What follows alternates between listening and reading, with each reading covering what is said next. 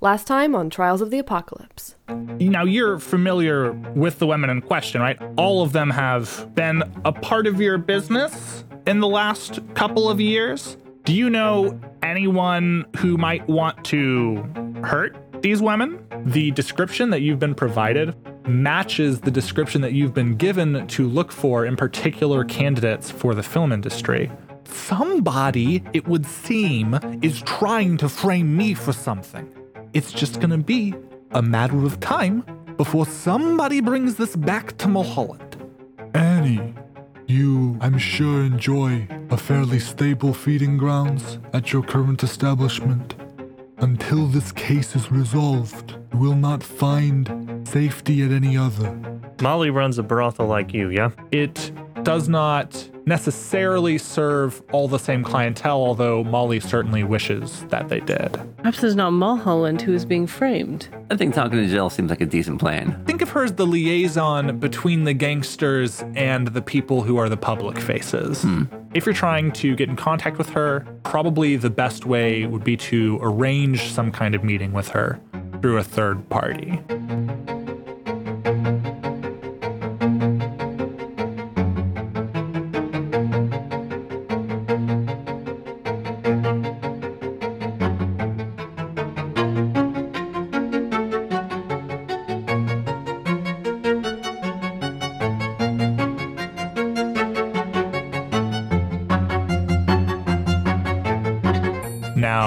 I would say you probably have some contacts who could help you do that. Hmm. Soren also potentially could, considering you have already met with her once in this city already, pretty close to after when you arrived. So, do you have any thoughts, like any any idea you have for how you might do that? That could be fun. I think it, it might be worth seeing if I can shake my information tree. See if someone knows. See if I got a good in- intermediary. Oh yeah, This is basically prime time. Yeah. Ooh, actually, I like the idea that I, I think your go between is probably going to be a human, not Yeah. a because if it's Mhm. a vampire, then it's somebody who's in Giselle's circle who would would contact her, and that would be a that would potentially be alerting Molly Be tipping the hand. uh, if you Yeah. guys are concerned about her. So, I think what this brings us to actually is part of your skill set as as the devil. I think you have some people who are under your thumb Some who might company. serve as a good go between for you and Giselle. Cool. So, who, what, what kind of person do you think you have? We'll give them a name. Some guy, All right, Frankie. Frankie. I, I was thinking Frank. So, Funny. Frankie. Old blue uh, eyes. other other good names from the night, like if he was born around the 1920s, 30s. Popular names for men: Robert, James, John, William, Richard, Charles, George, Thomas, Joseph. oh, it should be Dick. Because Richard. Dick's a Dick good is one. good. Dick's a good one. Dick's Dick a good one. so good. it Dick, should, it should Chuck. be it should be Dick, so I get Yeah. the pun in. No, I like. We we actually already have a Charlie, so let's do a Dick instead of a Chuck. All right, so Dick, not Frank. Yeah, Dick, not Frank. All right. Actually, is could he be called Dick, not Frank? Wait, what? Dick, not Frank. Yeah, we can we can replace Frank Frankie with, with Dick. No, no, no. We're gonna call him Dick, but I like the idea that his nickname is like Dick, not Frank. somebody, somebody, everybody thinks he looks like a Frank, so he's Dick. look like a he's Frank. Dick, not Frank. It's cute. Anyway, we're this is getting too complicated. Uh, so you you have a you have your man Dick. Mhm. You have- Most cis males do. oh man. Dun, dun, dun, dun, dun. You did this, Phil. This is your fault. Oh, I'm getting ready to have a whole string of puns. There's a reason I suggested it. Oh yeah. So so you've got your man, comma, Dick. So what so I for you, most of the vices that you hold people to are gambling. Actually, would you talk about uh we let's get that uh skill on here on mic. Um right. what's the skill you're looking to invoke? So the devil's primary like social skill is uh bad company. When you exploit your prey's want or vice, spend one blood to sink your hooks into them. They need you for fulfillment, and they come to you with a junkie's zeal. When they do, you may give them satisfaction, make any demand within their power to fulfill, and they'll gladly do it. Then you spend a blood to feed their need. For now. So what's what's been uh, interesting on the books lately? Let's see. What time is it? Uh, it's late. It's like That's midnight. the- Midnight what one. time of year? Oh, Sorry. January. Sorry, January. January. What, what what what year is sports ball time? Definitely not January. I feel like Uh, football. January is football times. Mm-hmm. Yeah, we're it's. When's the Super Bowl? Is it January or February? I think this. I think the Super Bowl started in the fifties. Super Bowl didn't start until the 50s. Yeah. oh, Fo- fo- football's also a thing yet. Uh, popular sports. 1940. You know, We're doing a research on the fly. Uh, some more sports, even though they're not as popular. No, no, no. We don't want them not as popular. We want very popular. What about hockey? Ooh. Uh, excuse me. This, does this look like Canada? Sports in 1943. Baseball, basketball amateur, basketball professional. Oh, basketball's still going in January. Box. Oh, boxing. Boxing. Oh, Boxing. yeah. Boxing. Oh my god, boxing. Hell Definitely. yeah. How did we forget boxing in the damn 40s? We got we got some spicy underground boxing circuits. Hell yeah. And Rule Dick, number one about Fight Club. Dick can't stop himself.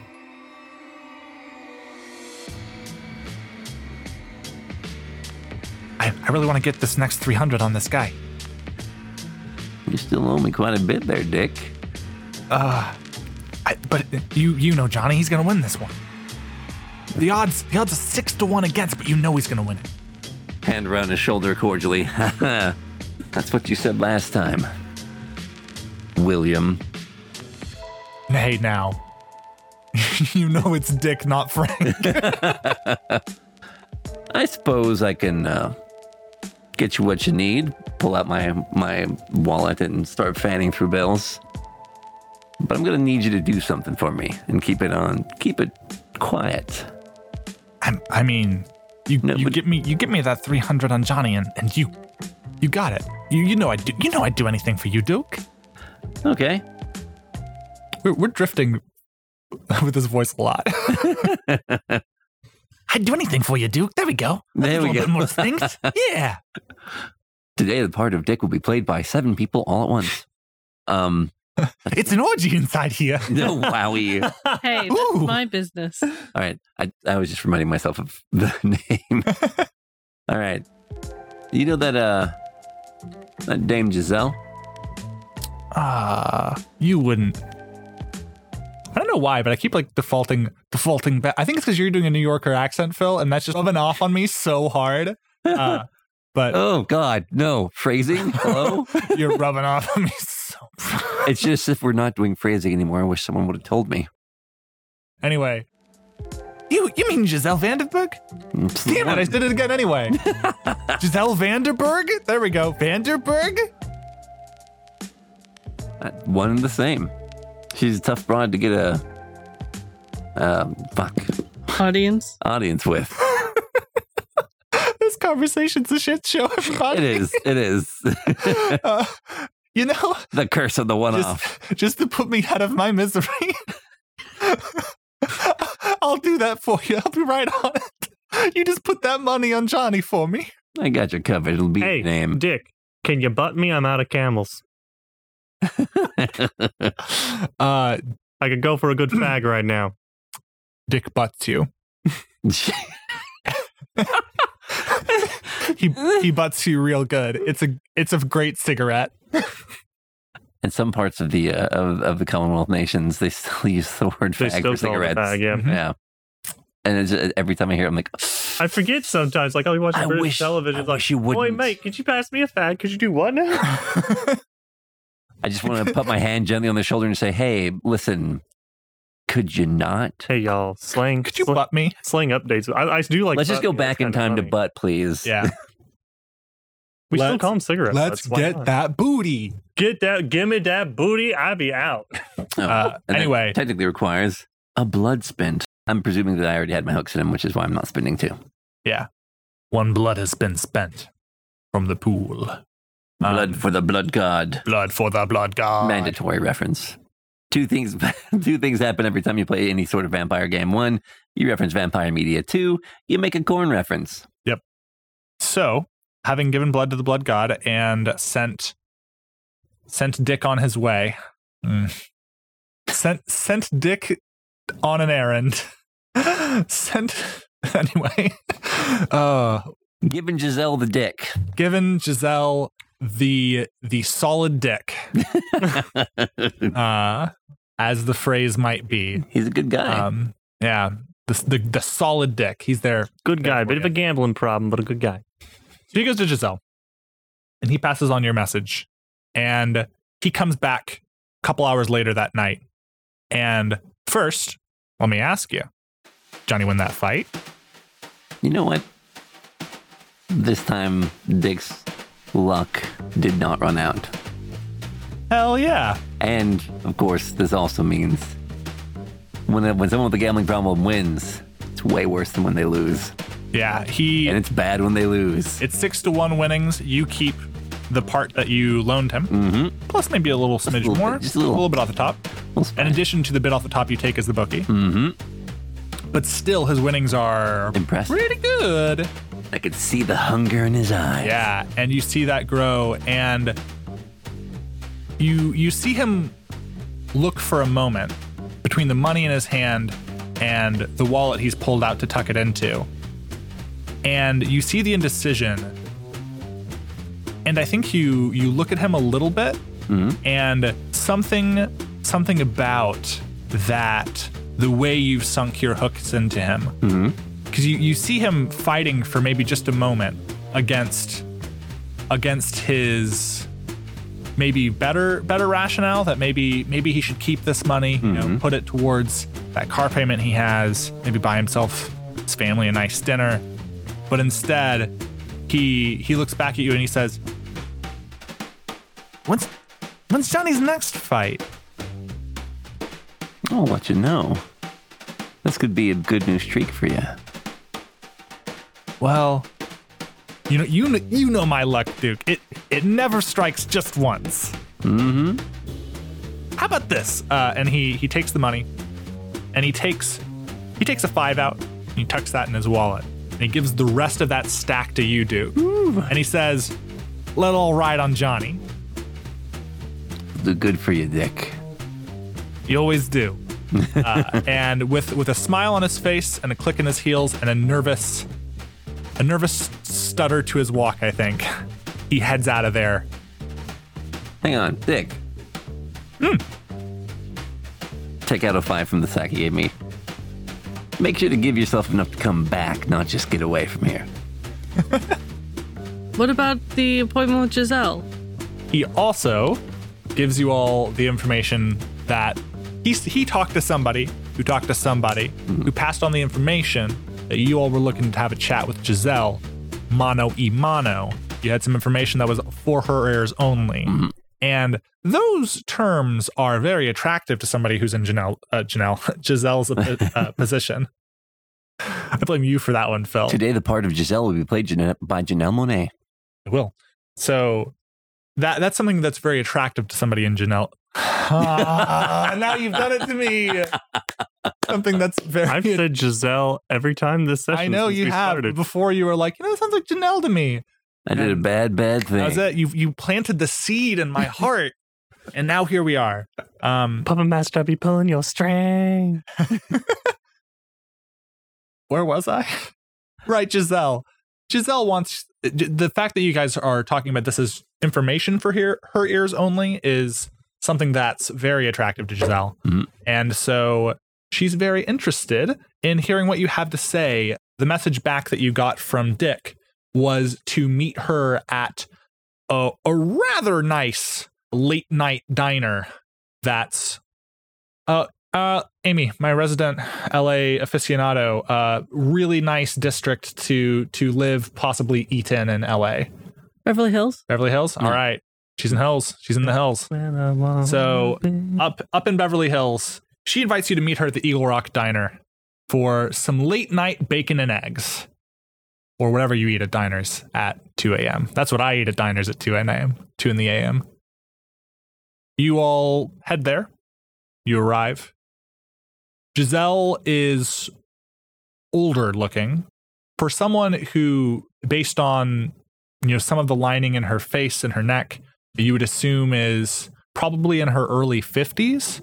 Her hair is still firmly dark, dark brown, nearly black. And she has very sharp, piercing blue eyes. And you can see the model that Mulholland has sort of based practically all of his lead actresses off of, uh, and a lot of his sexual preferences, uh, if we're being completely honest. And Giselle, uh, upon seeing you all enter, her eyes probably lock onto Soren, who she knows the best.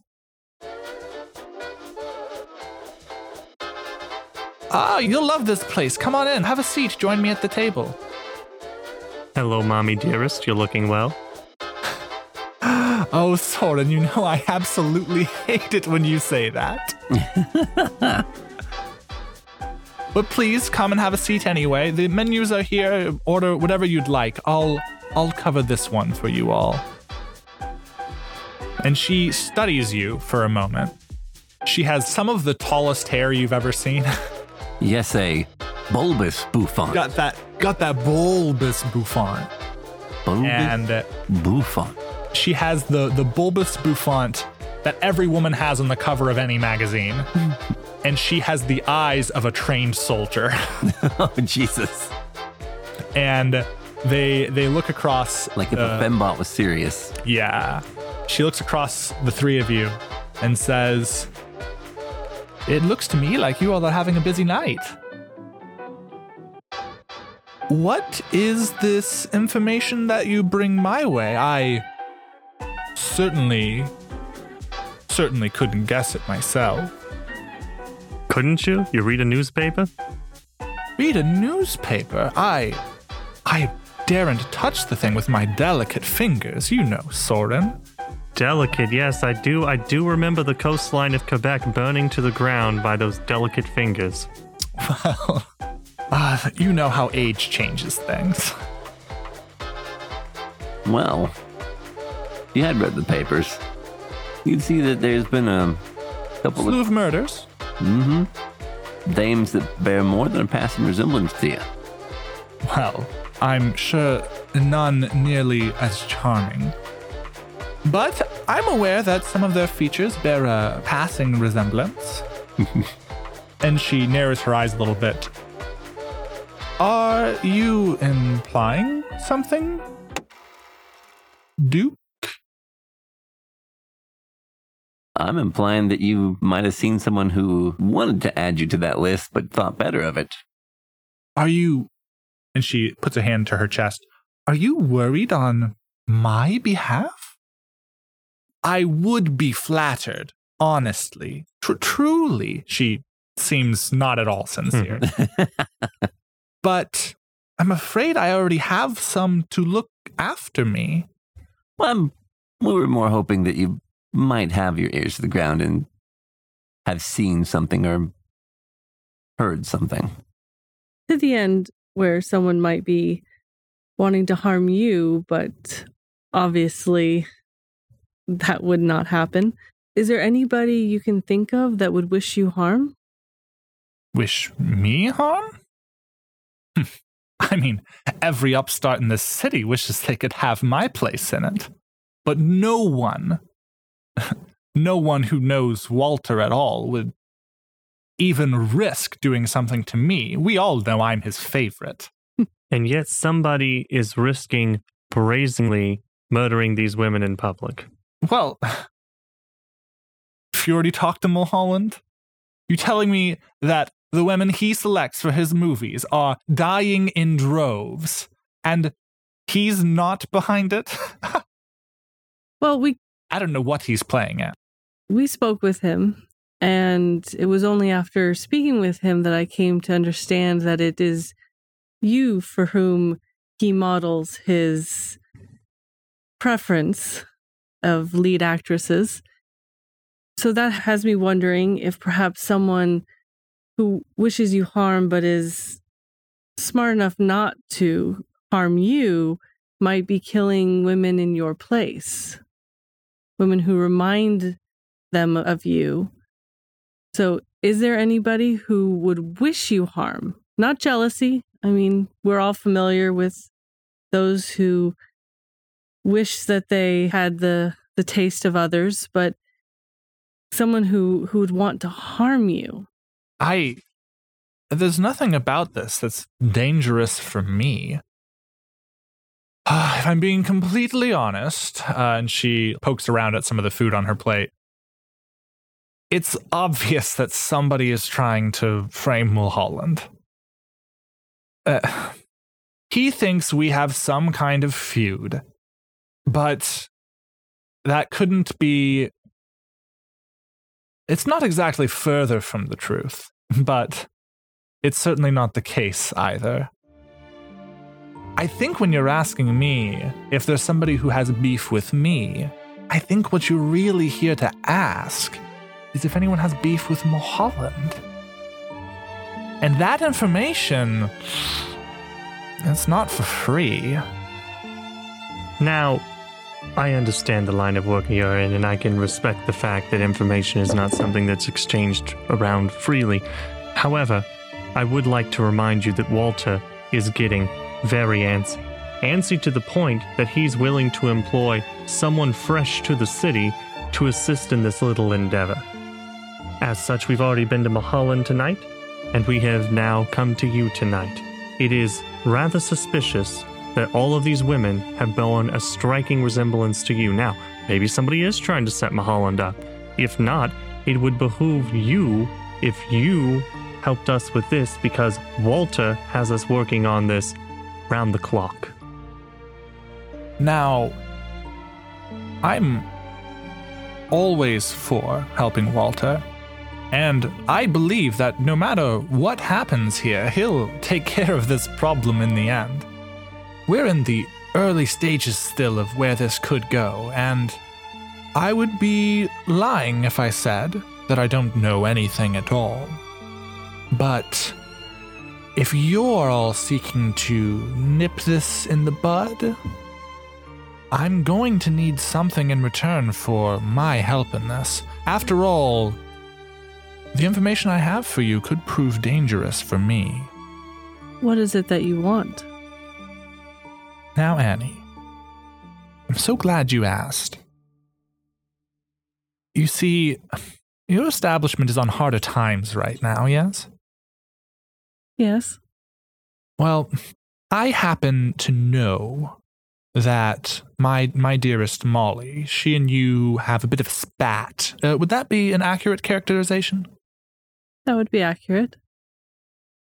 I was thinking that there's no reason why there couldn't be a merger, perhaps, of our interests. What is it that you're proposing? Well, there's two things. One, if I give you the information you seek, you need to promise me something. And by you, and she she looks at all three of you, all three of you would have to promise me something. And that is, if I start pointing fingers at someone and I back it up, which she takes a bite of. I'm saying I, am imagining she has a, a this is like such a fucking power move for a vampire. He'll just like have human ass food and be like actually eating it in front of you. but she she takes a bite and maybe makes a slight frown at it, uh, remembering that food is gross, uh, but continues to eat it anyway because she's there already. Uh, and she already ordered this very rare steak. And she looks at you all and, and says, Because the information I have is good, but you all need to agree not not to turn in the person that I tell you about, but I need you to kill them. Because they are posing a threat to more than just a few women in this city who will be replaced on the next bus. I'm well aware of the ramifications of what this could cause. As you recall, there was a bit of a issue for me back in Scotland. Similar scenario. Exposure to the vampire community, not fun stuff.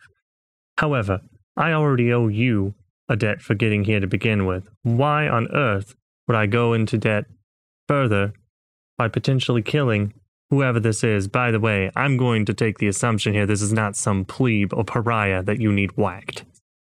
This this would not be a debt. This would be a deal. Duke, you know Walter better than I do. Would he have a problem with us killing whoever is responsible for these sloppy murders? I think that's the point of this whole operation. It's not going to be one of those things where he gets some sick satisfaction from doing the kill blow. He wouldn't mind if the head was just, you know, dropped up under his freaky bridge. I mean, I don't know if he's into Grisly trophies, but proof doesn't hurt. So I'm willing to promise you that if this person is in fact responsible for these sloppy murders, then yes, I I will kill them. Just know that we're not a hit squad for you. If this if this poor schlub doesn't have anything to do with anything, we're not going to go killing him just for just for giggles. Then I believe there will be space for your business to continue with a cut, of course, Annie, with the vacuum that you create. Because the person who you all need to kill is Algernon Briarwood. Now, I've only been here a short time, but isn't he a patrician? He is. And it is my suspicion that Algernon seeks a lot more than just that. He's had it in for Mulholland for a while. Mulholland is his maker, of course. And they got along well for. I couldn't imagine bearing a grudge to a maker. Was that a. Was that a jab, Soren? Are you unsatisfied with your with your lot here? Should I have a chat with the Legion? I think that you'll find my sufficient Catholic past is more than enough to keep them happy. And yes, I am quite well accommodated. Well, not everything you did in New York was Catholic. The Italians didn't seem to mind. What doesn't add up for me is that this seems like a fairly easy mark to come by. Why didn't Mulholland even consider this? and she sighs. It's because Mulholland's dense. He was looking a little bit like the was the Pillsbury Doughboy thing. He probably was. He is looking a little bit like the Pillsbury Doughboy. Fresh. I want to say it's Well, 50s. He Uh, he is literally dense. She but she's not wrong. I I love the I, I love him. He's he's great fun, but she's not wrong. uh, Mulholland believes that the current spat between him and Algernon is just a temporary disagreement. He thinks that Algernon is just taking it a little bit too personally, that he didn't want him in any of his more recent films. but it goes deeper than that. So it is a recent conflict. Well, Mulholland hasn't wanted Algernon in any of his films since talking was recorded for them. Why, Algernon got a stutter or something?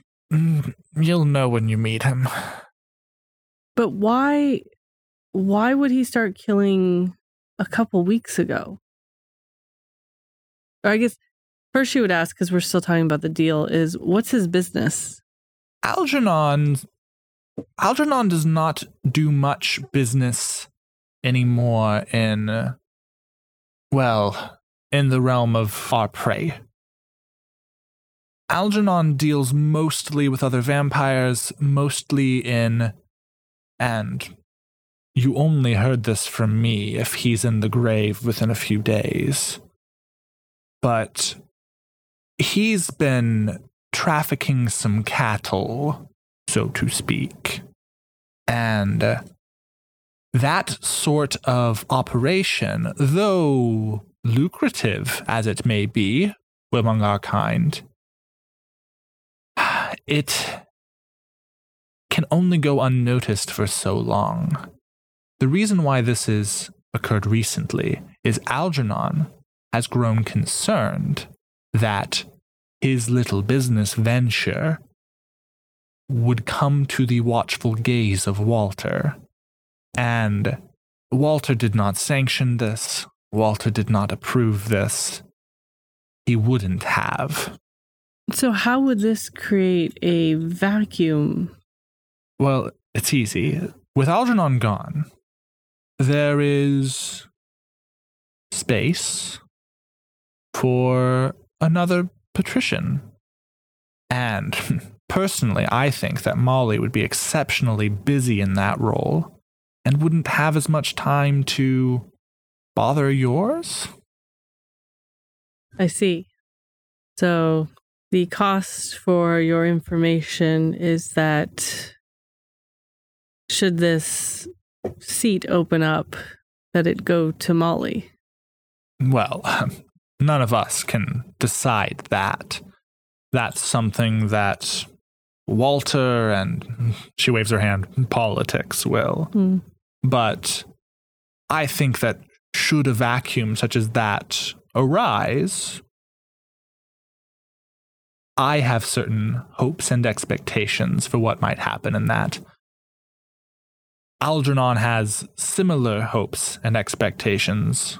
If he could pin this current situation on Mulholland, or even on myself, not only would that take care of someone who has done him a great degree of wrong, thinking about his maker, but also if Algernon intends to continue his current business venture, he's going to need additional support among the patricians, and ultimately, I fear he might be aiming for even higher. Well, speaking from That is personal experience, he's going to have to try a lot harder than that. That is the reason I'm telling you. Do you know where his operation is located? He does most of his business uh, out of a few key facilities. I don't know all the details about where he gets these people or where he sends them to, but I do know that while he's keeping them here in the city, he has a couple of larger warehouses down by the docks, and also he has a lot of people who come and go from that estate that he bought a decade ago over in Beverly Hills. So, boys, can you think of any way we can prove whether or not he's responsible for these murders? We're, Well- cer- we're certainly going to investigate his establishment for his cattle business. Well, it certainly wouldn't be no trouble to figure out how to expose him for trafficking the cattle. As far as uh, getting getting to the bottom of him being behind the murders, we'd have to somehow link the women to having gone to his estate. So we need to find out where they were actually working at the time of their deaths because they weren't working at my establishment. Well, I can pull some strings. I was a criminal psychologist when I was in New York. I could probably pull some strings from the chief uh, up there in NYC and uh, say that uh, cases popped up in LA and I need uh, clearance to be able to look through uh, the personnel files of the four women that were murdered, looking for psychological issues they might have had and therefore connections to certain establishments where they may have tried to get their fix from drugs or things of that nature. Push comes to shove, we could also try and watch them. And I think I have a around. few contacts I might be able to call upon to get that information if the police have it. In fact, if uh, we can, when I get a hold of those personnel files, if we can somehow figure out that all four of these women had some connection to him, I could then suggest to the police that there he had been seeing a psychologist, get the documents forged for that. That he's been seeing a psychologist, and that I may even be able to say that based on a profiling of him, he is uh, potentially a sociopath. Have uh, the humans on his trail as well as us. Tighten I- in that. I am not concerned with the that's a bad human play. police. I think we need to take care of this for Walter and then we'll deal with the human repercussions later. I mean, you saw what happened with Jack the Ripper. I mean, eventually they just, you know, Well, make a legend. J- Jack was sloppy and he knew that and he had to hightail it out of town. So I say we leave the lesser authorities out of this. We can take care of this on our own. I'm not saying we shouldn't see what the humans know, but don't try and stick the police on them. That's more a backup plan. I still think the personnel files would help because it would tell us where they've been. Yeah.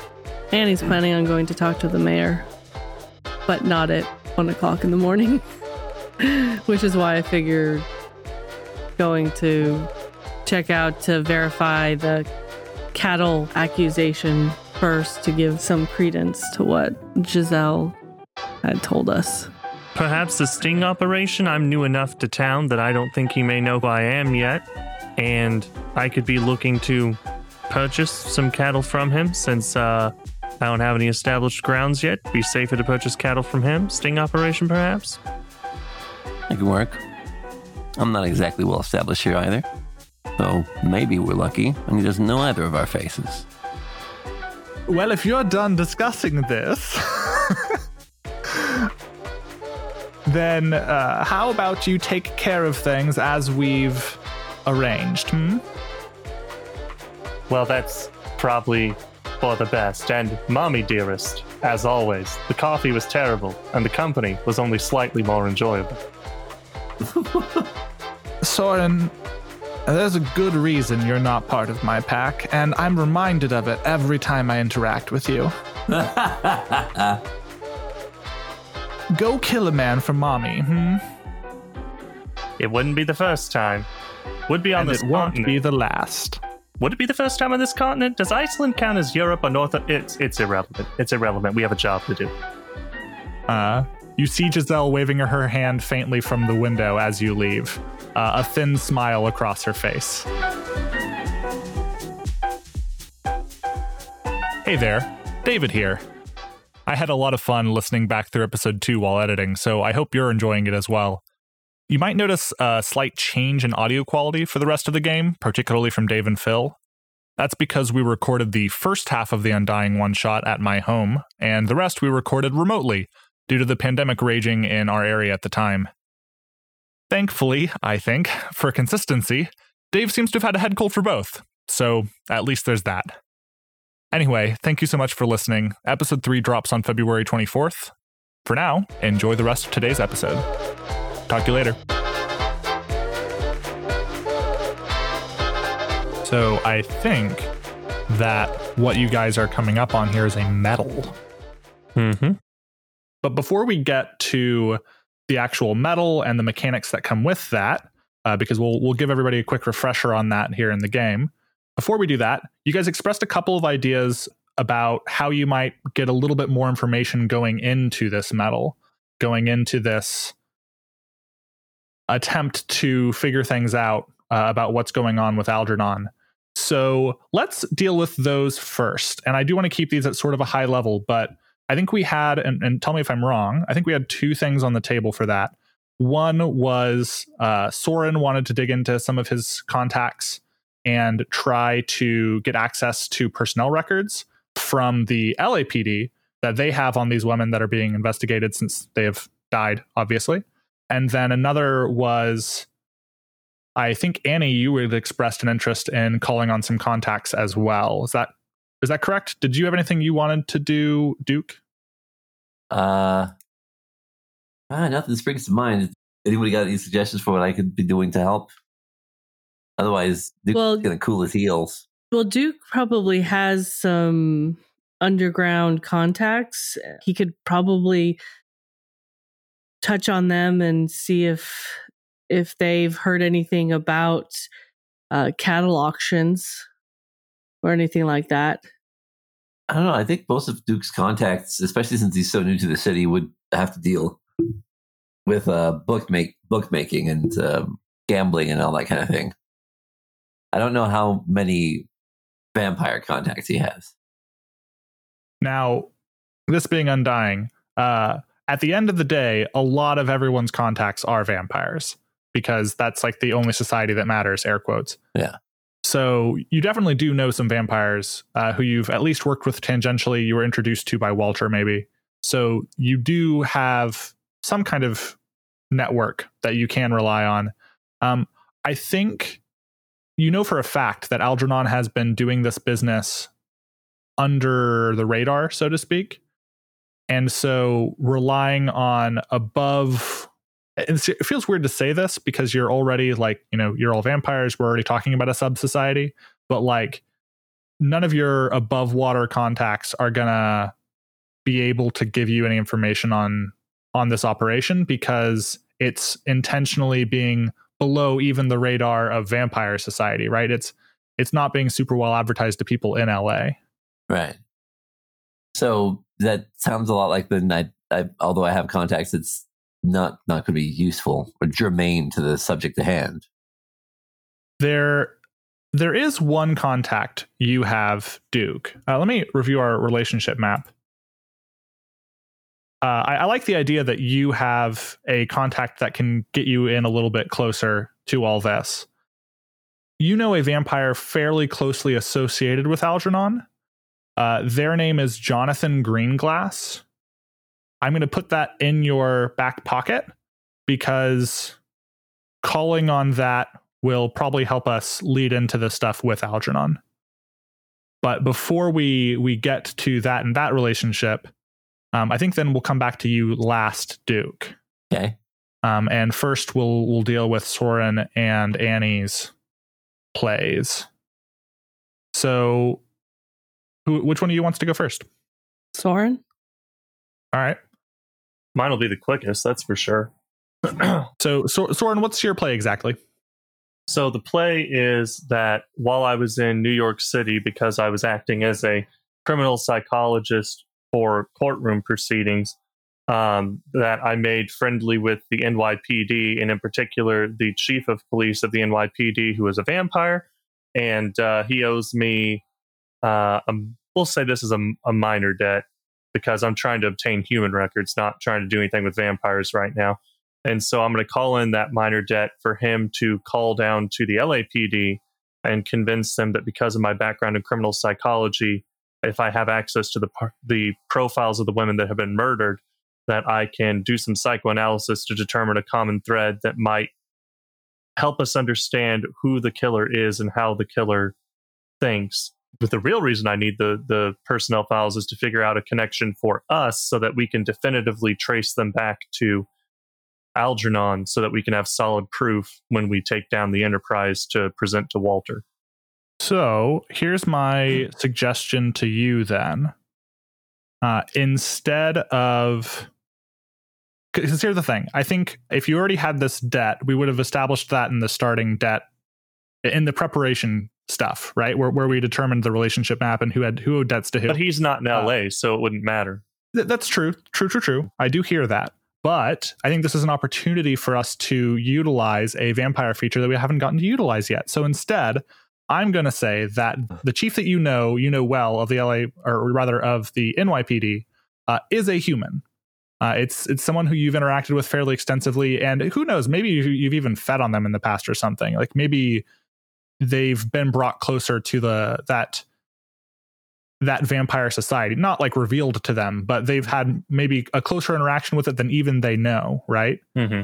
And as a vampire, uh, you in Undying have a move called Captivate, where you can use a mesmer type ability. You can mesmerize them. And I would say that you could probably conduct that over the phone as well.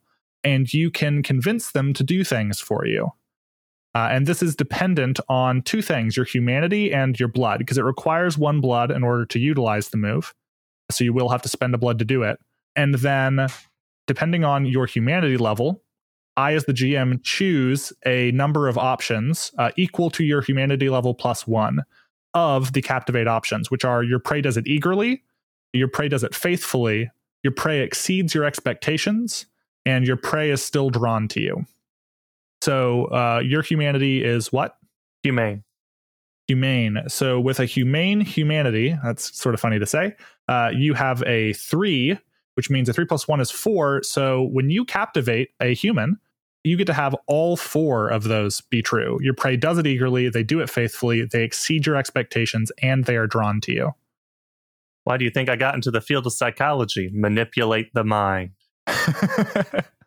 uh, so I think you spend a blood and you convince through your vampiric captivation this chief of the NYPD to reach out to the LAPD and get sent to you. I imagine you have some kind of office in town. They can fax you. Uh, normally, Yeah, this I is like- literally am a lawyer for the Legion of, or psychologist, psycho lawyer for the Legion of Decency. you're a yeah, psycho lawyer, are you? I am a Uh, psychotic lawyer. Were there Um, were there faxes back then? yeah, I, I was. Oh boy, please let there be faxes in 1947. question. I, I don't Fax think I think 47 is way too early for the fax facsimile machine. I don't know. I think the facsimile machine came about because of World War II. So the LAPD and the NYPD being the largest police forces in the nation, I think it would have bled into them pretty quickly. So uh, the patent on it was uh, 1843. 1843 for That's the the- fax machine? That's That was the, patent. pat- that was the patent. Give me a second. Oh. Give me a that's, second. that's the idea of doing this. Jim, So- Jiminy It- Christmas. It wasn't until someone figured out how to do compression algorithms that it actually became a thing. yeah, telephone transmission was 1964. Yeah. Ah, So we're we're pre fax machine. So I think Call and I think give what him they do is- yeah, they, they give you authorization to view the records.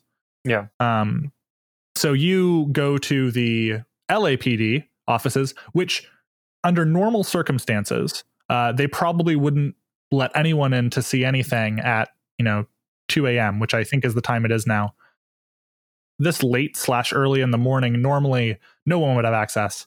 Uh, however, the city is pretty much on high alert right now, and there is some portion of the LAPD that is running around the clock right now trying to figure out who is responsible for these murders that have you know the media turned on its head and, then everybody you know talking about it everywhere. So i think especially given the fact that you might be useful you have a direct recommendation from this chief officer in the nypd they get you in immediately. They're still pouring over records that they've uh, pulled together uh, regarding the dossiers of these different women. And so you are granted access to it uh, that night and you go to take a look at it soren. So i ask you um, what kind of information are you seeking I want specifically I want common employment history. I want known associates. Uh, and I want known establishments, which are not necessarily the same thing as their workplaces, because that's how we can tie it back to vampires and probably in particular particular Algernon. Yeah. We already know that all of them are going to have a tie to Annie's place, but we know that doesn't necessarily have anything to do with the murders. So yeah so that's the first thing you see and and, and they even whoever's manning the records room even tells you about that you know that within the last three to five years they've all been at annie's at some point but none of them were there in the last couple of years so in analyzing these documents soren what you notice is that the last year or so for each of these women and it varies for each one there is just a certain point in time where their like for, for all of them their employment history is fairly spotty but there comes a point in time where their last known residence like wherever they made might have been renting or if they were staying with someone they just disappeared months before they were found murdered Mm-hmm. like they, they'd been missing persons cases that had turned into these murder cases yeah, once the bodies were surprised found about that. yeah. and the way that the police has so struggled to find any serious record of them points to one of two things. I think for you, Soren, given your your history with being the the lawyer and psychologist working tightly with police forces, that either speaks to some kind of organized crime, or more likely, as you would know, it it speaks to vampires, um, who who would be able to take people off of off of the table, so to speak, take them out of human society. And so I need to know known associates. And then also, are there any other missing persons? Yeah.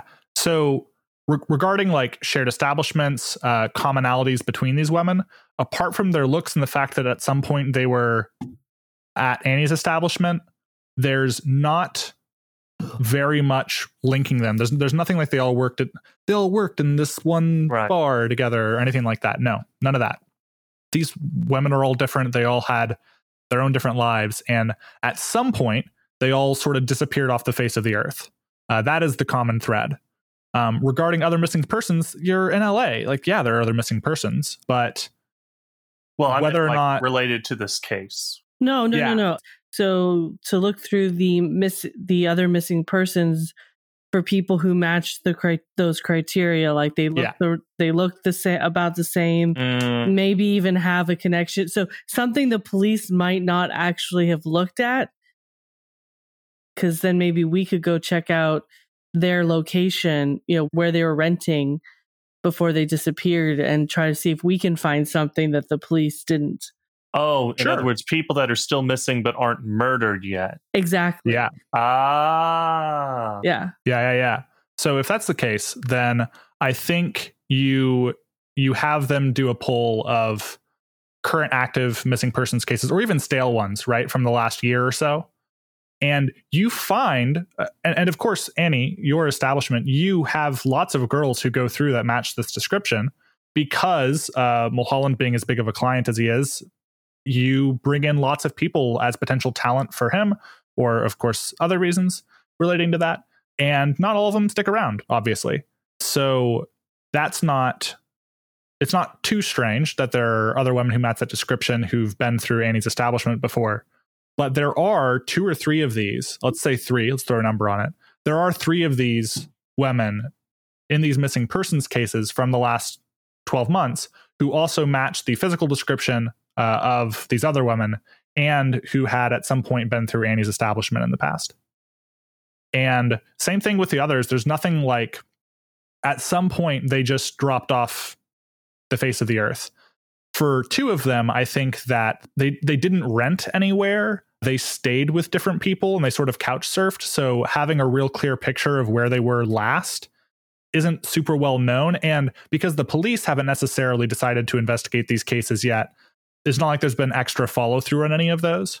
But for one of them, there is a last known address, uh, and it is a uh, an apartment complex in a less desirable part of LA, let's say. And around eight months ago, they just stopped paying rent, and when the landlord went to look for them, they weren't there. I think we have a new destination. And so the, no no shared known associates then. Uh, nope. Okay.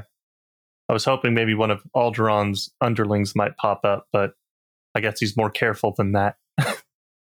Chances are they associated with him and disappeared, him or her, and then disappeared hmm before anyone knew that they were associated. Yeah, that's my guess also. Stupid, smart criminals. It's like they don't want to be caught or something. Obviously, I don't necessarily share any of these revelations that I just came to with the LAPD. After all, why should the mortals intervene in the affairs of the gods? But I do obviously share it with Annie and Duke. Uh, so, Annie, do you still have any other research you wanted to conduct? No, uh, I was. She was going to go to the mayor's in order to gain access to the files that Soren was able to gain. So I find it more interesting for Annie to go and inquire at this residence, this former residence, because she can use the excuse that she's looking to rehire a former employee, and therefore she's Oh, that's really trying, good. she's trying to find her. then I think Annie and Duke, the two of you are waiting by a phone to hear from Soren as he's looking through these files. It's going to take him some time to get sort of a clear picture. And so I think as soon as you find this address that you'd like to know a little bit more about Soren, you give them a call and they go to check that out while you're still looking through files for any other useful information. Mm-hmm. So this apartment complex, it's a two-story brick. It is in, mm, it's still together, uh, and it's trying its best. It's an apartment complex trying its best, uh, and that's that's the best way. That's the most charitable way you can describe it. Uh, it has a neon sign. Oh, a quick question: Neon, how old? Neon would be the f- late 40s at this Yeah. point. Yeah, there would be Late Neon. 40s? There would be neon. Yeah, Well, either Neon way, goes clear back to You the know what? So yeah, if we're wrong, tweet at me. I don't know, but either way, there are there are neon signs in this world. We don't have to stick completely to time, right? Thanks to the help of vampires, we achieved neon signs earlier. They just really liked them for some reason. It helped attract people to their dive bars where they, well, Here we go. Um, at, at the wiki for neon signs, there's a picture of a 1937 neon marquee. From Beautiful. from a theater in Auburn. So it, the neon site is like one third still lit for this apartment complex, trying to attract folks to its. I now pause and realize that it's a little bit weird for an apartment complex to have a neon sign. Like a motel, that's one thing. No, no, no. But- that's that's not uncommon. No? Okay. No. So it's a bit, especially in, in better areas of town. In fact, uh, um, I, just, I just realized that non, it, that neon is a big part of Art Deco as well. Like the Wiltern Mm. Theater, which is a time frame relevant theater in Los Angeles, big Art Deco facade, big, I think, refurbished but essentially original neon sign. Okay. Cool. Then yeah, And ma- yeah, there's a neon sign. I feel less bad about that now. And maybe that's the reason they have a neon sign is they know they're not the most reputable, but oh shiny, they have a neon sign. They must be something fancy. Let's let's look into that. Yeah, so maybe this is like in Koreatown, so it's like just a few blocks Ooh. from the Wiltern. Yeah. So it's it's there. It's in it's in a state. Uh, you guys have the apartment number that you have as the last known location of this of this young woman. You can tell because several of the windows on like fr- from the street, you can see that several of the windows on this place are like broken but not even boarded up. That probably not all these apartments are in use. Uh, so there is a, a good chance that the one in question may even still be vacant. You guys go to check it out. What's your angle? It's on the second floor. Let's say it's apartment 206. Uh, there's a short staircase that takes you up to that level, and it's just down there on the right. Uh, it it's sort of not quite street facing. It faces into a courtyard that is just off the street. I'm imagining this apartment complex is sort of like a big old L shape uh, with parking down in the middle. What's the two of yours approach as you go to check this out? So, Duke, do we talk to the manager or just go in? So we, uh, I always say it's better to ask forgiveness than permission, but just act like you belong here, and we'll uh, see what we can do. Easy enough. So she walks in like she owns the place and uh, opens the door to the apartment that they have come to look at. Yeah, there's a big double window out front. A corner of it is broken and appears to have been patched with some tape and a bit of plastic. The door is locked. She picks the lock. She's not exactly the most. Uh, she doesn't care about something as as uh, mundane as a locked door. So I think this might be an example of a flaunt. I'm assuming you're doing this through your sweet, sweet vampire powers and not like you carry a series of lock picks and you sit here for half an hour picking this lock. Sounds good. Okay. I'm, I'm imagining that Annie has probably uh, fairly nice, longer fingernails, perhaps uh, filed to a not quite a point, maybe a dangerous point. I don't know. Oh no, they're they're long and filed to a very dangerous point. Very dangerous point. Perfect. And you just insert one of your long nails into this lock, and then you just turn it, and then it just undoes. You turn the knob easily. So spend one blood to flaunt using your sweet, sweet vampire powers. And you open the door and go inside, and to a rather dingy, a little bit smelly. There's definitely some mildew. There's a, a bit of the ceiling that you can tell has leaked recently. It's yellowing where the white plaster is cracking and falling away. So you smell the mildew in the air, and this apartment has clearly not seen anyone in it for some time. If there is a trail that this woman left, it is cold in here, at least not without a little bit of vampiric aid, perhaps. What's the two of yours play? Uh, we had Annie get you inside. Duke, what's your thoughts? Not exactly the Ritz, is it? Start poking around, check out the bedroom. So it's a studio, so the whole thing is the bedroom. Oh, jeez. Uh, but there there is a bathroom and there is a wardrobe. In your poking around investigation, you can tell that there's like nothing in the drawers of either of like you know the bedside table or anything. But when you check out this wardrobe, there are still a few articles of clothing hung up in here. Whoever left must have either left in quite a hurry or didn't know they were leaving. There's no, there's nothing of interest here. There's just the clothing. Annie will look for any papers or, you know, d- her diary, her journal. She will use her vampiric abilities if necessary, as well as critique uh, the young lady's wardrobe, at least Yeah. what's left of it. This is good. Uh, in your investigation, the two of you root through this whole room, looking for any any scraps of paper, any anything that can give you a hint as to what happened to this woman.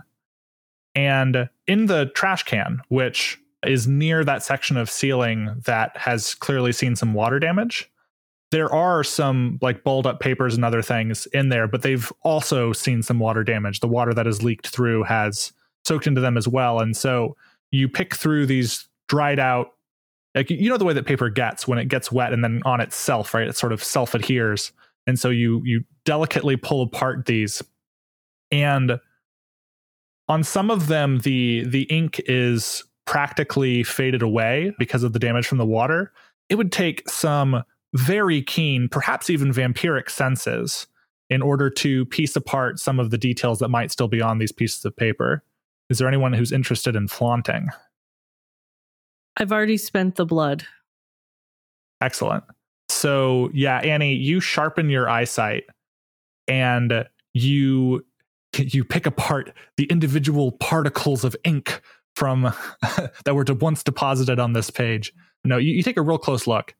And even in the poor light from the street lamp that's coming in through the the window, you can see that each one of these crumpled up wads was once a posting for a different agency similar to your own, but maybe not necessarily having the more risque elements, but one which promised young women the opportunity to try to make a break in Hollywood. That these were recruiting, these were talent recruiting agencies. And each one of these postings has, like, you know, when the next casting call, so to speak, was. The casting call with the most recent date is for a an organization you haven't heard of before, a casting company you haven't heard of. And the name of that company is not important, but it does give you a contact's name on the sheet. And the name of that contact is Jonathan Greenglass. Hmm. Gotcha, punk.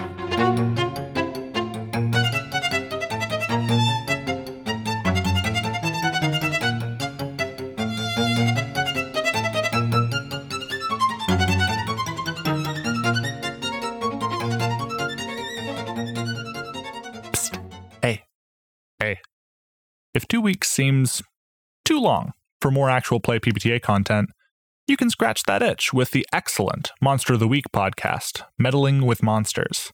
I was hooked just a few minutes into the first episode. The music and sound design are great, and the story really reels you in.